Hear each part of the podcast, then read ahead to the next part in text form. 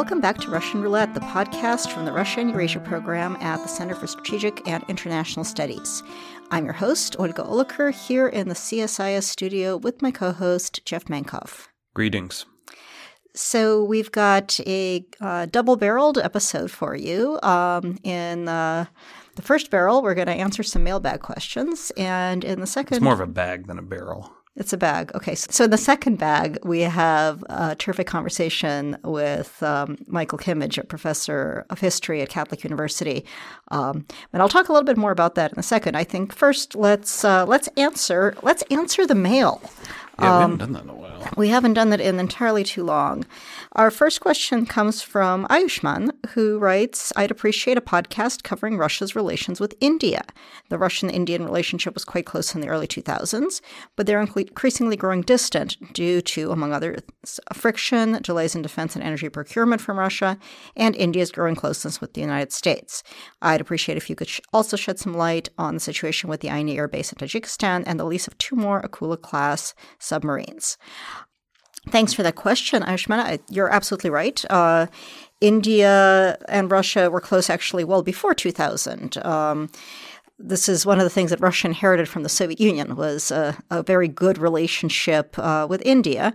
Weapons sales, general alignment, if you can call uh, call it alignment, when India's whole uh, reason for being uh, close to Russia was, in fact, the Soviet Union was, in fact, non-alignment. Yes, well, the joke in the United States was India was non-aligned against us. Right. Well, and it was. Now, after the Soviet Union collapsed. Uh, Russia wasn't really particularly trying to compete with the United States in, in Southern Asia, but being able to keep selling Russian weapons to India was a pretty good motivator to keep the relationship going.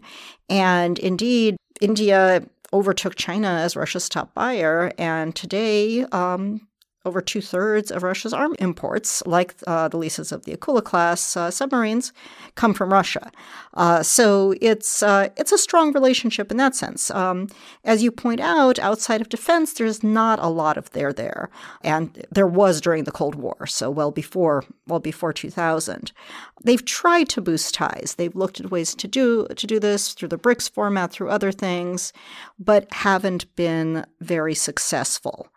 Yeah, and that's in part because they have different priorities around a number of issues. You know, Ayushman mentioned in the mail question that India is growing closer to the United States. Uh, and of course, this is not specifically about balancing Russia, uh, but given the difficulty that Russia has had in its relations with the U.S., of course, that does create a certain amount of friction.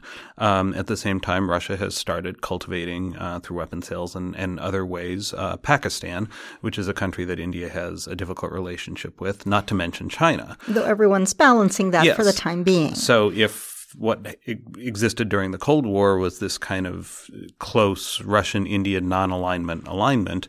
Today, you have a much more multipolar environment in this part of the world, and it means that everybody is balancing and hedging against one another, and there are no special relationships except maybe that between uh, China and Pakistan. In some ways, India is more non aligned than it ever was before. Yeah. Um, and as far as the Aini Air Base goes, there was some discussion around uh, India getting presence at this air base a couple of years ago that uh, after spending a lot of money to help renovate the airbase, which ended up coming to nothing, in part, it seems, based on, you know, what we hear not, you know, having access to anything classified because of Russian opposition to uh, having another country have a, a, security or military presence in Central Asia. That was certainly the, uh, the gossip about it at the time. So th- thanks for that great question. Um, Next question comes from Catherine Kamhangwang, who writes I was catching up on my podcast listening and was delighted to hear a little discussion of Georgia in the December 19th Foreign Fighters episode,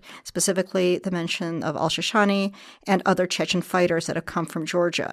All I ever see with regards to radicalism in Georgia is related to Chechens and the Pankisi Gorge um, though, despite substantial Georgian Muslim populations in Ajaria and Azeri populations in other regions. Do you know why these groups seem to be less radicalized than the Chechen population? So it's always a terrific question to ask why some people choose violent extremism and others don't. In fact, um, there have been fighters from Georgia and Syria coming from all around Georgia, so not just the Pankisi, not just Chechens. So I, am not sure that there actually is data that suggests that Chechens from Georgia or uh, ethnic Chechens from Georgia are particularly prone to this compared to others. Others have gone. I think it is worth asking what factors make uh, communities more willing to turn a blind eye to young people uh, choosing to uh, to go fight abroad. I think it's an interesting question to ask what sorts of ideals and ideologies permeate um, into different societies and to different groups, and by what means. Uh, is it the internet? Are they meeting people? Did somebody study somewhere, pick up some ideas, and come back? All of that. And I think Georgia is, um, you know, it may not be as um, as well known for this sort of thing as the North Caucasus, but it certainly has had its share of these problems. Yeah, and I would just add that part of the reason there's been more focus on the on the ethnic Chechens in Georgia, the so-called Kists um, and the Pankisi Gorge, is because of the geographic proximity to the North Caucasus. Um, the concern going back to really the first Chechen War was that the Pankisi Gorge, um, as a fairly remote area that has access to the Russian border in the North Caucasus, was serving as a, a throughput uh, route for, for fighters and, and radicals coming through. And given the, the ethnic communities of, of Chechens living on both sides of the Russo Georgian border, it's not surprising that extremism, weapons, other kinds kinds of bad things um, would filter across to that community in a way that maybe wouldn't happen in other parts of the Georgian Muslim community that don't have that same direct connection to the North Caucasus. Um, because Catherine also mentioned the Azeri population in Georgia, it's also worth pointing out that most Azeris are Shiites, so uh, would be less prone, obviously, to um, to joining a Sunni militia. Yeah, to be uh, caught up in in a Sunni radical movement. But that doesn't mean that violent radicalism isn't a possibility. Just as violent radicalism is also possible for Christians and for people of no particular religion but political views that drives them uh, to violent radical uh, behavior. Yes, everybody has their radicals. Uh, do you want to take the next one, Jeff? Sure. Uh, the next question comes from Christopher Klimovitz uh, in Albania. And Christopher asks, with the continued questions regarding the Trump administration's desire for a border wall and or increased security, could you talk more about Russian border security? I'm especially interested in Tsarist, Soviet, and contemporary Russian state border security.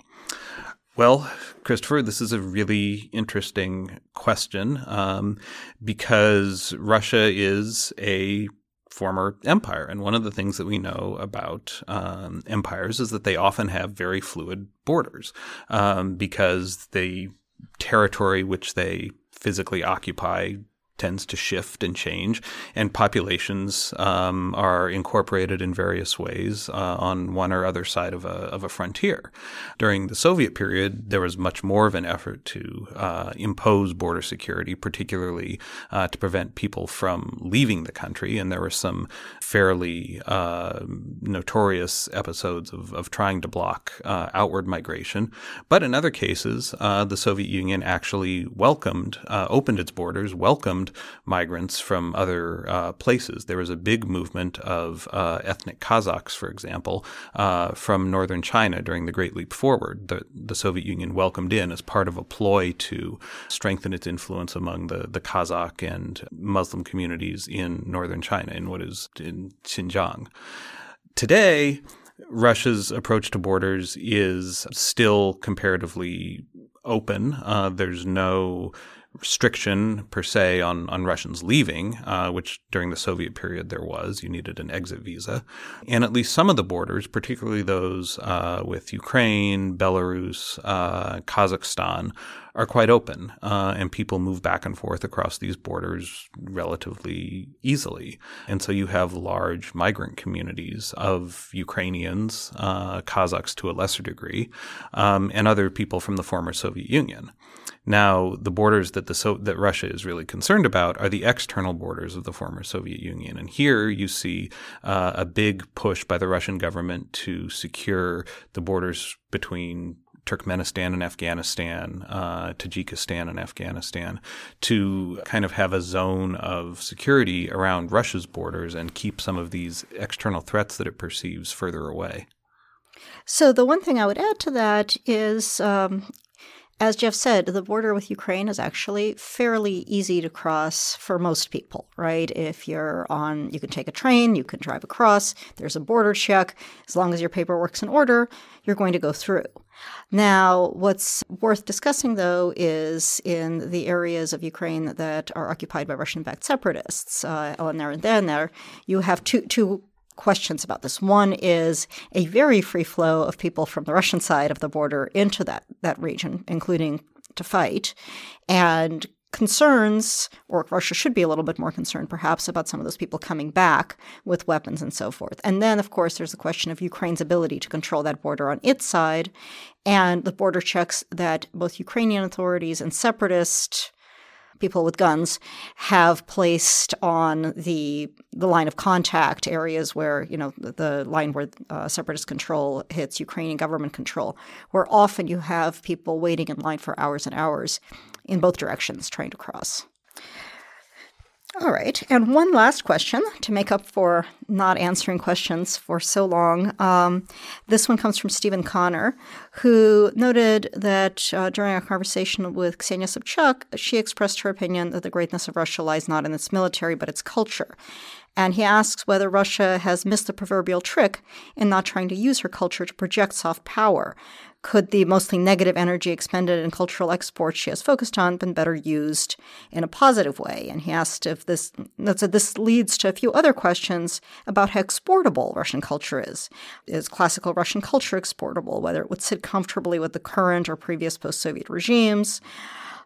So, in order to answer that question, but really not, we, we already had this planned, but I think our conversation with Michael Kimmage does a pretty good job of both asking and answering the question of how Russian culture and Russian literature can be consumed, can be understood in the United States and elsewhere to provide a better understanding of Russia, not necessarily promoting Russia, but certainly making um, making Russia more accessible.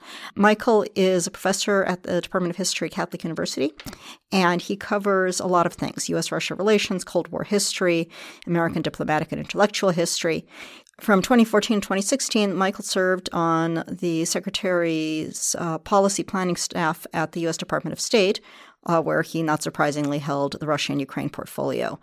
Now, so Michael's not um, a lit professor, he's a history professor, but he uses literature in his courses and he relies on literature and culture and film to understand Russia. And it was a treat to bring him into the studio to talk to him about how he thinks that works and how he incorporates it into his own teaching and his own thinking.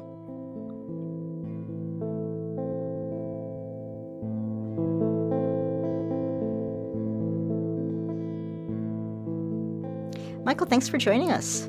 Thanks for having me. So, um, let's talk about Russian literature. And you teach courses mostly on history, but you use literature in part uh, as a as a tool. Um, can you talk a little bit about that and what sorts of literature you think inform Russian history?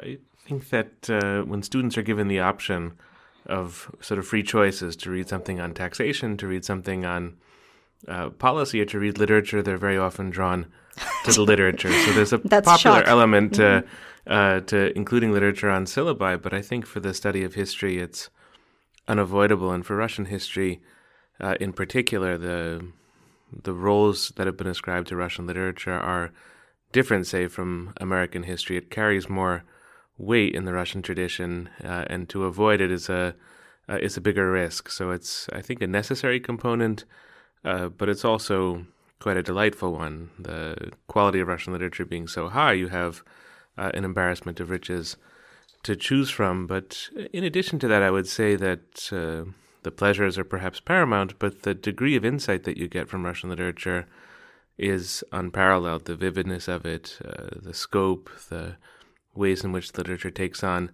the big themes, the big questions, uh, a bit of a stereotype, but also a truth about Russian Russian literature that uh, it offers almost everything that you need for the historical imagination. Do you use other popular culture uh, tools, television, films? The virtue of uh, Mosfilm not having copyrights is that there's a huge amount of cinema available from the Soviet period, uh, and students tend to love it. It has a kind of exoticism to it uh, that students uh, immediately latch onto. So cinema is, of course, good. I think music would be nice to bring further forward. Uh, I think for Russians themselves, music plays a big role uh, in their culture, but um, lyrics that, present a bit of a problem if the students don't speak Russian. lyrics and language present a problem, certainly. Yes, for you can subtitle the film. It's a little harder. You pass out the lyric sheet and say follow along with the song. That doesn't go as well. That's very true, and the whole context for, say, the great Russian bards, who are interesting, not just cultural figures but often political figures, is very difficult for the American undergraduate to absorb. So literature and cinema tend to have the most accessible qualities. And probably the other thing that gets neglected is the graphic arts, mm-hmm. uh, which are also quite rich, um, but for whatever reason tend not to get included. Although I think Soviet posters would be a very natural thing to, to oh, look yeah. at for any student of the society. Those are fantastic. So, what uh, what period of history does your next course cover, and what books do you assign for it in, in the literary realm? Our next course in the fall will be Russian history from 1900 to 2000. So that covers uh, a lot. Sort of the Soviet period is, of course, the uh, the biggest element, but not the uh, not the only one. Uh, and it will be Solzhenitsyn's one, li- one Day in the Life of Ivan Denisovich, in part because it's a very short uh, work, uh, but also because nothing quite immerses, I think, students in the in the in the realities of the Gulag on the one hand, but also in the nature of sort of post World War II Soviet culture, which is fragmenting in interesting ways and yielding to certain oppositional voices, of which Solzhenitsyn was, of course, one. So that's a natural fit, and it's an easy work to teach. And in my experience, students really uh, find it an extraordinary mm-hmm. piece of uh, of literature. And I think beyond that, um, there'll be probably a few excerpts here and there of uh, poetry from the first two decades of the 20th century, uh, and that might actually be it, despite my ah. overt commitment to literature. Okay. It may be it on the syllabus. So Akhmatova. And... Correct. Yeah, and and these voices, uh, and Akhmatova is useful because she spans the pre-revolutionary and the post-revolutionary period. She really encompasses so much, and there's such an extraordinary poetic voice that Mm-hmm. Uh, she has to be on there as well. Are you happy with the translations uh, you have of these folks? We've had uh, we've had conversations about Russian translation on the podcast before, um, so I'm curious when you're assigning whether you're uh, you're ever frustrated with with what you're finding. I'm uh, happy with the translation, certainly for.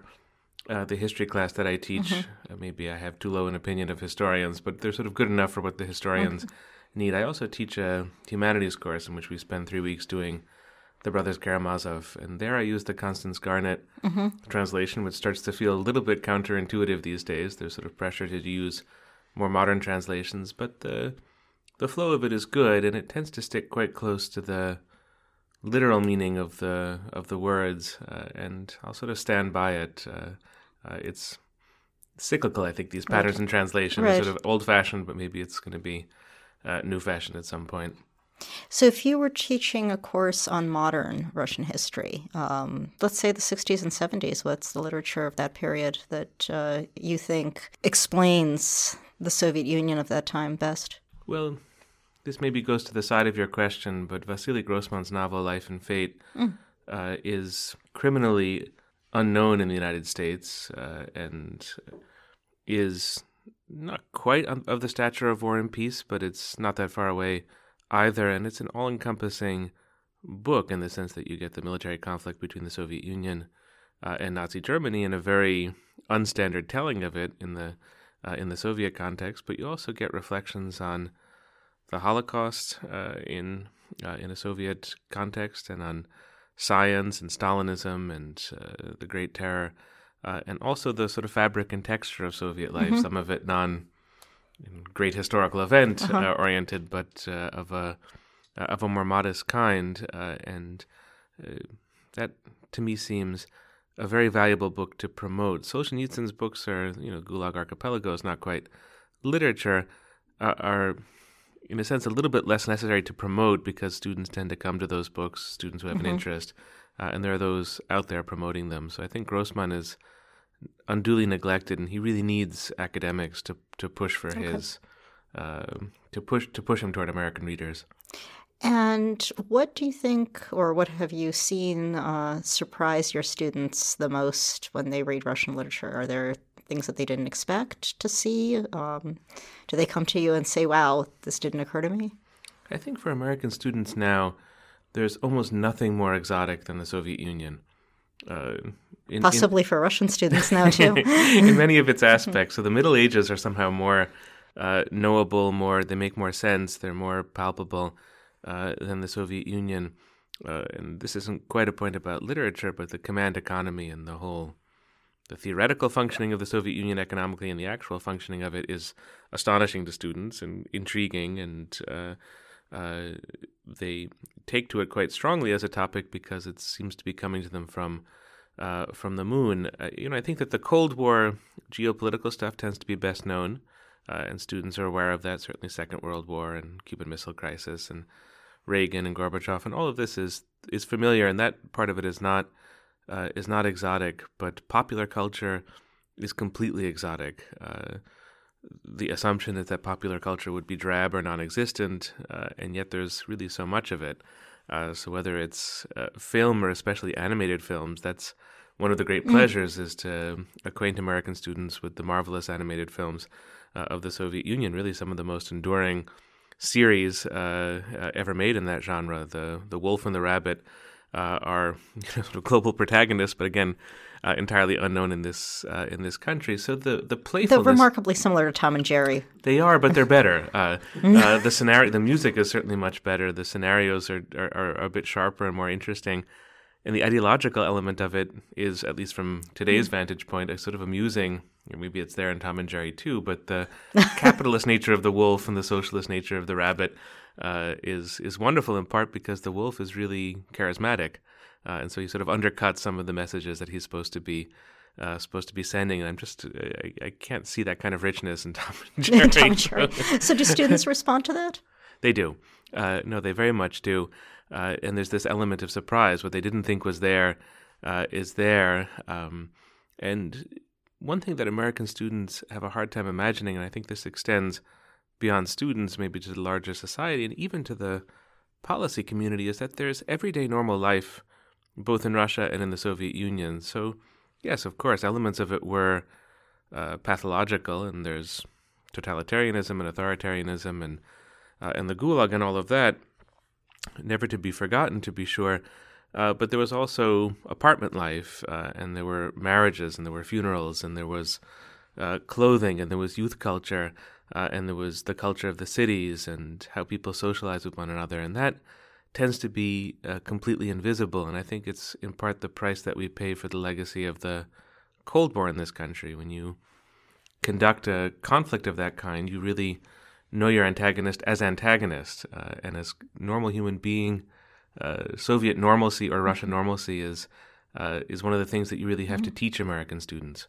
Who do you think captured Soviet normalcy best of the writers that you read or assign? I mean, obviously, if you assign them, you read them, but I think the the writers don't do a great job of it. I think many of the greatest Soviet writers ended up being critics of the Soviet Union uh, for usually for noble and uh, mm-hmm. and good mm-hmm. reasons. Mm-hmm. Uh, you know, I think films. I think films uh, uh, the ironic irony of of fate mm-hmm. Uh, being a very very popular.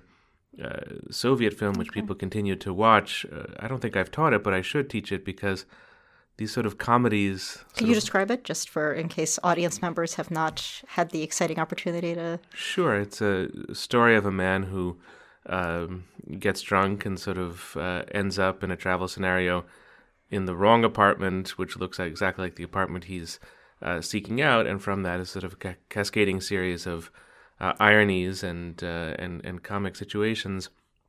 And the film has a real charm, and, uh, and, it's a romantic comedy. And it's a romantic comedy, exactly. So it's not a romantic comedy in the Hollywood vein, to be sure, uh, but the very charm of it and the way the charm emanates from a kind of Soviet normalcy again, Soviet daily life uh, is is something that American students should be seeking out, and if they don't seek it out, they should be mm. compelled to That's compelled to confront that. You know, not another book on the Cold War. Mm-hmm. One thing like that would yeah. be very useful. So I think early Ludmila Petrushevskaya's uh, stories are mm. a good way of looking at the positive and negative of mm. Soviet mm. life. If if you want more things to assign, and they're short stories, so they're and later, Petrushevska, I think we had a conversation on the podcast about her with uh, Keith Gessen, who's mm. translated her. And, you know, what's interesting is that her themes don't change when the Soviet Union collapses, right? That, you know, you could have read her back then as critiquing Soviet culture yeah. and Soviet life, but the same problems are still there. She keeps writing into the 90s and the aughts. People are still sometimes awful to each other in their personal lives. Go figure. And I think that that's kind of an interesting, uh, an interesting way to look at it. I want to ask you who takes your classes. What sorts of students are drawn to uh, Russian area studies these days? Well, I should emphasize that I teach at a university that doesn't have much Russian studies, so nobody would attend Catholic University for the sake of studying Russia because the offerings are, are modest. And yet, when we do offer classes on Russian politics or Russian history, they're oversubscribed. Mm-hmm. Uh, there's a massive uh, interest, and so uh, it's not very formal on the part of the students, and it doesn't contribute that directly to their majors, whatever they are, usually history or uh, or politics. And I think that the most superficial answer would be that they want to figure out what's going on in the headlines. So mm-hmm. Russia's in the news everywhere, lots of conflict, lots of drama, seems only to be intensifying, and students very understandably want to gain more understanding, sort of gain more insight into that. The other thing I think is uh, an awareness that historically speaking, for the United States, the Soviet Union is a very important country. There's the Second World War chapter of that, there's the Cold War chapter of that. So even to understand their own country, to have an awareness of the Soviet past and through that of the uh, of the Russian past is is valuable. And then there's a smaller category of students that are sort of the Russophiles mm-hmm. who have read Dostoevsky. He seems to be the gateway uh, novelist for an Still, interest in Russia, wow. you know, Crime and Punishment, or uh, maybe Brothers Karamazov. But they've read a Dostoevsky novel, and it's left them intrigued with Russia as such, not just with Dostoevsky or the novel, but with the country uh, at large. What we don't have are students who are drawn by the language, and mm-hmm. I think mm-hmm. that you get that at other universities, but uh, but not at ours. But there's some, I don't know, sort of intriguing mystical power that uh, Russia has beyond its borders as um, enigmatic or uh, or different uh, that can cut both ways in terms of uh, sort of analytical or academic approach. But the sheer difference, I think, draws in students for some mysterious reason. And are they uh, Russophiles or Russophobes, or is it hard to categorize them early on? In my experience, the students who go into classes on Russia tend much more toward Russophilia. Mm-hmm. I think the Russophobes don't take the class. Don't take the classes. they steer clear of that and they study the history of Italy or the history of China or something. They don't uh, want another enemy. something else that uh, doesn't activate their uh, their phobias. But uh, there can be very simplistic notions of uh, of Russianness and of Russia, and even worse than that is just the uh, uh, the assumption of inferiority on the part of Russia. It's an inferior economy. It's an inferior mm-hmm. political culture because it tends to circle back toward authoritarianism, whether in the imperial period or the Soviet period or the post-Soviet period. Uh, it's a reductive attitude on the part of students, which from an instructor's vantage point is kind of ideal because that's the thing that you try to overturn in the class, but it's pretty evident among a lot of American students. It's not just a country that's different or other, but there is almost always a, an assumed inferiority. Mm-hmm. Do you think that's changed over time? Are people more prone to assuming Russia to be inferior now than they were 15 or 10, 15 years ago or when you were in school? Yes, I think it's um, either come full circle or it's changed, or mm-hmm. maybe you could put it this way: that before it was sort of a benign inferiority, let's say under Boris Yeltsin, uh, and as Putin has consolidated power and as conflicts have arisen between the U.S. and Russia, it's maybe more a malignant inferiority, and that I think would be the dominant mood, at least among the students who vote Democrat uh, in in 2018. Republican-oriented students might be a little bit uh, more skeptical of that framework, but mm-hmm. This malignant inferiority is now more entrenched and is sort of deepening by the month, I would suspect. So recently, a um, uh, on April Fool's Day, War on the Rocks published a satirical article on that you know was kind of all the cliches in one on foreign policy, and one of the one of the things in there was you cannot understand Russian without reading Dostoevsky, Tolstoy, Bunin. it was all men, incidentally. Uh, but uh, I do want to ask you: you can't understand Russia without reading what literature? Well, I, am happy to embrace the the parody. I mean, mm-hmm. I think all of those names uh, uh, should be promoted as uh, mm-hmm. as sources of uh, as sources of insight. But you know, you might want to go a little bit backwards in time. I mean, I didn't have great joy reading Radishchev as an undergraduate uh, or as a graduate student. But, but, others should also be punished. yes, exactly. The sort of uh, uh, the second tier literary qualities of it are are are compensated by the insight it gives into a particular historical moment. I mean, I think Turgenev should be added to the list, and uh, uh, clearly Solzhenitsyn has to be there for the uh, for the Soviet period, and then I believe it's the Silver Age of of, of poetry is uh, is equally crucial, if a little bit less political in nature or overtly political. Tsvetaeva and Akhmatova, and that uh, flowering of the poetic imagination, and I think Pasternak is an easy sell.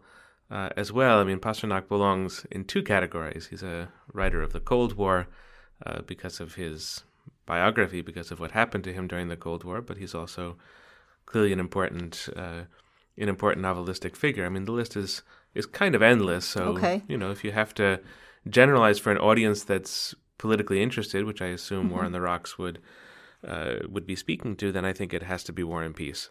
Yeah, that's the... really. Do you know I've never read War and Peace all the way through, so I clearly don't understand Russia. or you evade the, try, you evade the, the, the, parody. You know, I tried several times, um, and my father once admitted to me that he only made it through War and Peace when he was laid up with appendicitis, like after his appendix, appendicitis surgery. He couldn't, couldn't move for a big, long period of time. He finally made it through. Why? Sh- why should they read the fiction? I mean, you talked about this a little bit with the students, but some of it is that it's an easier access point. Um, do you do you need to understand the literature to understand Russia? Really? I think one can make two very broad points in this regard. I think that there's a way in which the literature provides genuine political insight. So that's one point, and I'll elaborate on that in a moment. The other is uh, that because of the Cold War, because of this long, long legacy of conflict between the United States and the Soviet Union, there is a box into which Russia, and before that the Soviet Union, was put. Uh, and that box is economic, geopolitical, uh, political, and literature is a key to unlock that box and get out into other areas of Russian life and Russian culture, which are certainly relevant, uh, and which any comprehensive, complete feeling for the country would have to uh, would have to incorporate. So, when it comes to politics, I mean, I think that the literature helps to understand uh, the very complicated relationship that Russia has with the West uh, and it will not really support any of the cliched answers mm-hmm. that we can give. I mean, Russia is, of course, a country embedded in many European cultural forms and very close to Europe. There's no uh, way in which Tolstoy or Dostoevsky could have functioned as writers without Rousseau and Dickens and uh, a huge list of Western European cultural uh, figures. And yet, the literature also does articulate a very important set of differences from the West. With Dostoevsky, that can shade into uh, stereotypes on the other side uh, of Western coldness and rationality mm-hmm. uh, and, and, and all of that. But uh, with Tolstoy, who's maybe more Western in feeling as a writer, the great epic that he writes is the epic of the Napoleonic invasions. And that's not just a story of invasion, it's also a story of Russia coming together uh, as a nation. That's the larger trajectory of, uh, of war and peace. So to understand how those pieces come together in the political culture of connection to the West, uh, hostility with the West, and Russian nation building, in part together with, but often in opposition to the West, uh, the literature is a marvelous guide. But I think also, this is the uh, the second point, uh, there's nothing that humanizes quite like mm-hmm. literature. And so the danger with any kind of geopolitical conflict, it's not just US and Russia, it's all of these conflicts, is that you start to reduce your opposite number.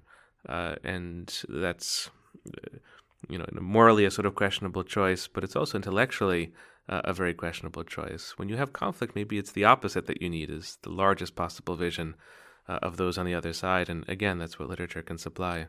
So I'm wondering what Russians need to read to humanize Americans.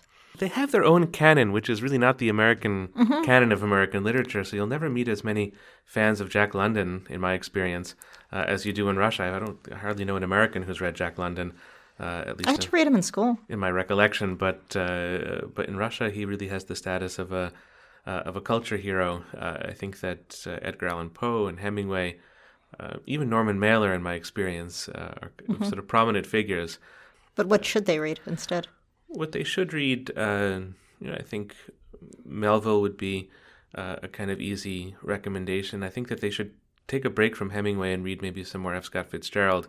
Uh, that um, you know, Scott Fitzgerald is closer uh, to a lot of American realities than than Hemingway is. Hemingway is a great writer of uh, emigre American life and a great stylist, but The Great Gatsby and uh, the short stories really capture uh, something that's um, very important about the class structure in America. And Soviets always liked Theodore Dreiser. yeah, that's true. Dreiser was also very much, uh, very much promoted, and you can't go wrong by reading Dreiser. He really does uh, capture something important about the late 19th century. But uh, there too, he's sort of uh, a neglected American writer. I wonder what Henry James would look like through uh, through Russian eyes. I think that there's a tendency in Russia to look at Americans as a bit uncouth, uncultured, um, you know, sort of a cowboyish image of the U.S. And Henry James would would shatter that. Uh, that might be an interesting venture. And then more recently, there's such an extraordinary efflorescence of American literature written by the children of immigrants or people who are themselves uh, immigrants, and you know what theme is more classically American than uh, immigration. And so to get that sense of you know, the ethnic element in American life and the importance, the the sheer importance of immigration, literature is a uh, is a good record of that, and I wonder how much that's been Assimilated. So they should read Gary Shteyngart and Anya Ulinich and Olga Grushin and Shteyngart always has to be recommended, but you can, uh, you know, you can sort of uh, take it back to Philip Roth and Saul Bellow and uh, you know Mary Antin and uh, Henry Roth and you know really the the vast literature of immigration that's recent and uh, and hundred years old as well. Uh, and it presents a very interesting American. I wonder if it's one that's really in in accord with Russian stereotypes and cliches. and it's also from the perspective of an outsider, which it's people describing America Yes. as, as they assimilate into it, uh, which might be a little more accessible for somebody coming from outside. Of course, you have the very fraught figure of Vladimir Nabokov, who is sort of claimed on both sides Right. of the uh, Atlantic. He's understood to be a, a American literary superstar. He would describe himself often as such, with Lolita and those books. But of course, he's uh, a resident of St. Petersburg in his early years and writes, I don't know, eight, nine, ten novels in Russian. Uh, and I'm not sure exactly if the Russians claim him or if all Russians claim him, but uh, he's a very interesting in between figure. And maybe another, or certainly another bridge figure is uh, is Joseph Brodsky, uh, who was another St. Petersburger who ended up in the United States. And So, I mean, one of the things that's interesting is when you think about uh, the American experience, the immigrant experience, and the immigrant experience from Europe might be accessible to Russians. What about uh, forced migration, uh, the African American li- literary uh, canon? I was also thinking works by Latin American immigrants to the United States, which provide, you know, you kind of get you get a glimpse of how that how people from those cultures assimilated. Are there writers that you would recommend specifically to Russians from from those universes? I, I- think absolutely it, the contested nature of uh, of American culture is a good thing to convey. It's a it's, it's a very unstatic culture, not even literary culture, but just uh, but just culture, and uh, the immigrant narrative is uh, is integral to that. And you know, nothing is harder to understand about American life than than race uh, in all of its uh, in all of its manifestations. So. You know, it's not quite literature, but uh, the autobiography of Frederick Douglass. I wonder how recently that's been translated into Russian, how uh, available it is. I wouldn't be surprised if it were translated into Russian. Of course, W.B. Du Bois played a big role at a certain time in Russian Soviet culture. Uh, so maybe through him, uh, there's that kind of text available, or, or, or maybe not. And if not, then it should be uh, promoted. I think Native Son uh, would be an intriguing book to read from a Russian perspective, and I think probably was translated and promoted in the uh, in the Soviet Union. Invisible Man, I'm sure, quite a bit uh, less so. But if you're speaking about historical reckonings. It's Toni Morrison's Beloved is uh, a book that has the virtue of being relatively uh, short. It's a it's a it's a hard book to read. It's a demanding book to read. I imagine it's a difficult book to translate Well, An extremely difficult book to translate for uh, reasons of its prose style, and I think also the history that it assumes uh, the reader knows may not be uh, at the fingertips of most Russian. Though it's not wasn't at the fingertips of most white American readers either. I mean, I think that's one of the useful things about it. To be sure, So this this kind of brings us to this question of literature as politics, right? And how do you think that's historically been different in Russian literature uh, from, say, American literature, since th- those are the two we're talking about? I think American literature, and I, I don't say this with pride, I think that it's just been less consequential for the society at large. You can speak of a book like uh, Uncle Tom's Cabin, uh, which was transformative. The the little book that started this big war, as, as as Abraham Lincoln is reputed to have said. But that's among the very few examples that you can uh, come up with. Uh, there's a great deal to appreciate in American literature, and uh, it's always there as an available lens uh, into the country. But for Americans themselves, uh, I don't think that they live or die on the basis of uh, of their literary culture. And increasingly, I think people are moving away from the culture of the book uh, in this country, perhaps in Russia as well. And that is only acting further to diminish the sort of social impact of literature. I think Russia is really, in this respect, fundamentally different. Uh, and it's a difference that American readers or American observers of Russia should do their best to appreciate. There is this strong sense in America of Russia as an authoritarian culture and uh, and political culture, and there's ample evidence for that. But the literature is really a different story within that uh, within, that other political story. Uh, Russia does not have a rich parliamentary tradition. Uh, it sort of began in 1905, and the Bolsheviks shut it down, and then uh, it's hard to argue that in 2018 the Duma is a you know exceptionally important uh, organ of Russian uh, of Russian politics, but that doesn't mean that Russian life or Russian culture lacks opposition or challenges to authority. And here you could go back to the saints' lives uh, of medieval Russian literature, which are uh, an important insight into that. The prophetic nature of that, the social justice nature of that, uh, is uh, is is pronounced. Then you have an 18th century Russian literature that asks acute questions about enlightened despotism, uh, and in the 19th century, it's without end. The the literature of freedom in Russia, the literature of opposition, the literature of questioning, and beyond that, the role of the Russian writer. So Tolstoy is as mainstream a Russian writer as you get. He was an aristocrat. He was a wealthy man. Uh, he was an insider, uh, and yet he's ex- excommunicated by the church, and he ends his life in this sort of destitute, uh, uh in this destitute manner, a pacifist who's really uh, very much at odds with the political culture of the Well, Russian it's Empire. self self inflicted destitution. Self-inflicted destitution, as as as uh, as only Tolstoy could inflict it, to be sure. But uh, uh, he Also did- inflicted on his family, which were a little less enthusiastic. right.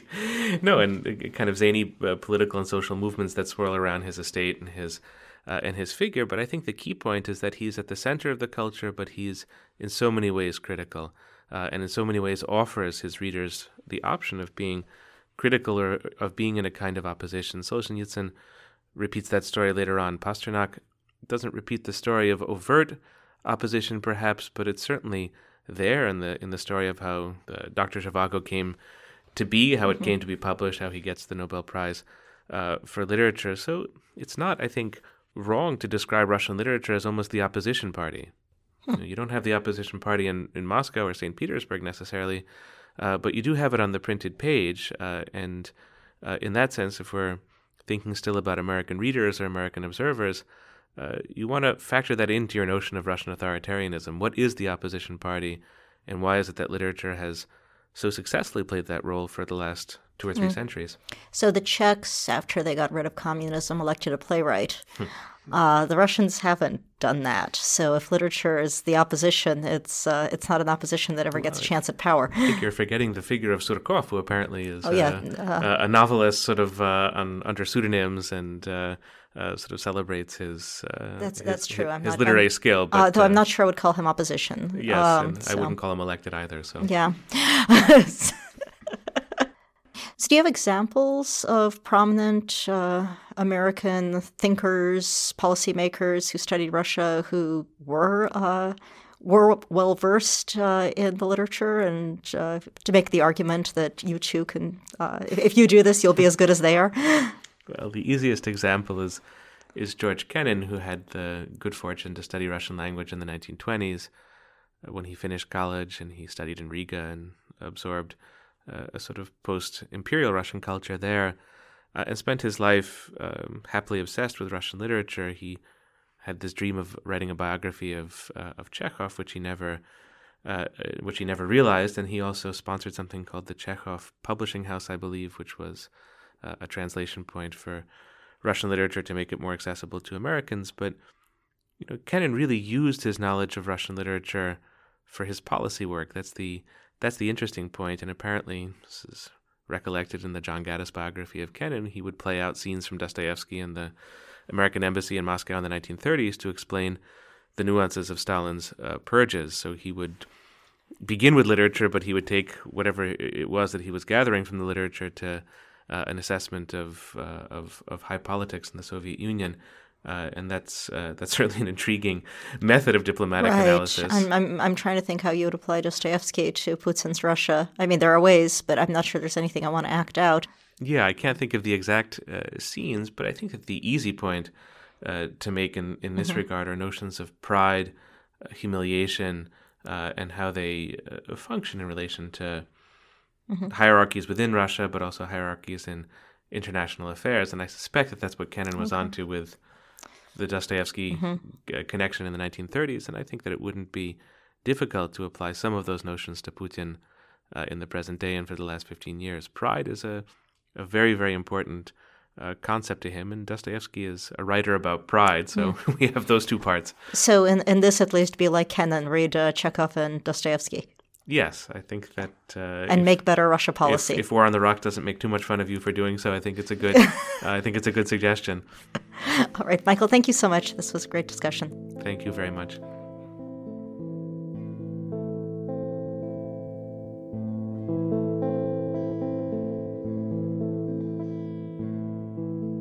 That's it for today. We've got links to Michael Kimmage's bio and work in the show notes, and we've also provided a bit more information about some of the books and films and cartoons we talked about. And once again, uh, if you haven't done so already, please do consider subscribing to Russian Roulette on iTunes, where you can leave us a rating and a review as well. If you're one of those people who doesn't use iTunes, you can check us out uh, and subscribe on Google Play or on SoundCloud. Uh, keep listening and keep spreading the word to your friends. Finally, uh, we really had a good time answering these mailbag questions. Uh, we promise if we get a bunch more, we'll answer a bunch more. So send in your questions to rep at csis.org with the words Russian roulette in the subject line. We look forward to hearing from you. And in the meantime, you can follow us on Twitter at CSIS Russia, at Olya Oliker, and at Dr. J. Mankoff. Finally, big thanks to everybody who works so hard to make this podcast happen every two weeks. That includes our research assistant and program coordinator, Cyrus Newlin, our intern, Claire Hafner, and the entire CSIS External Relations and iLab team. Thanks for listening. Bye.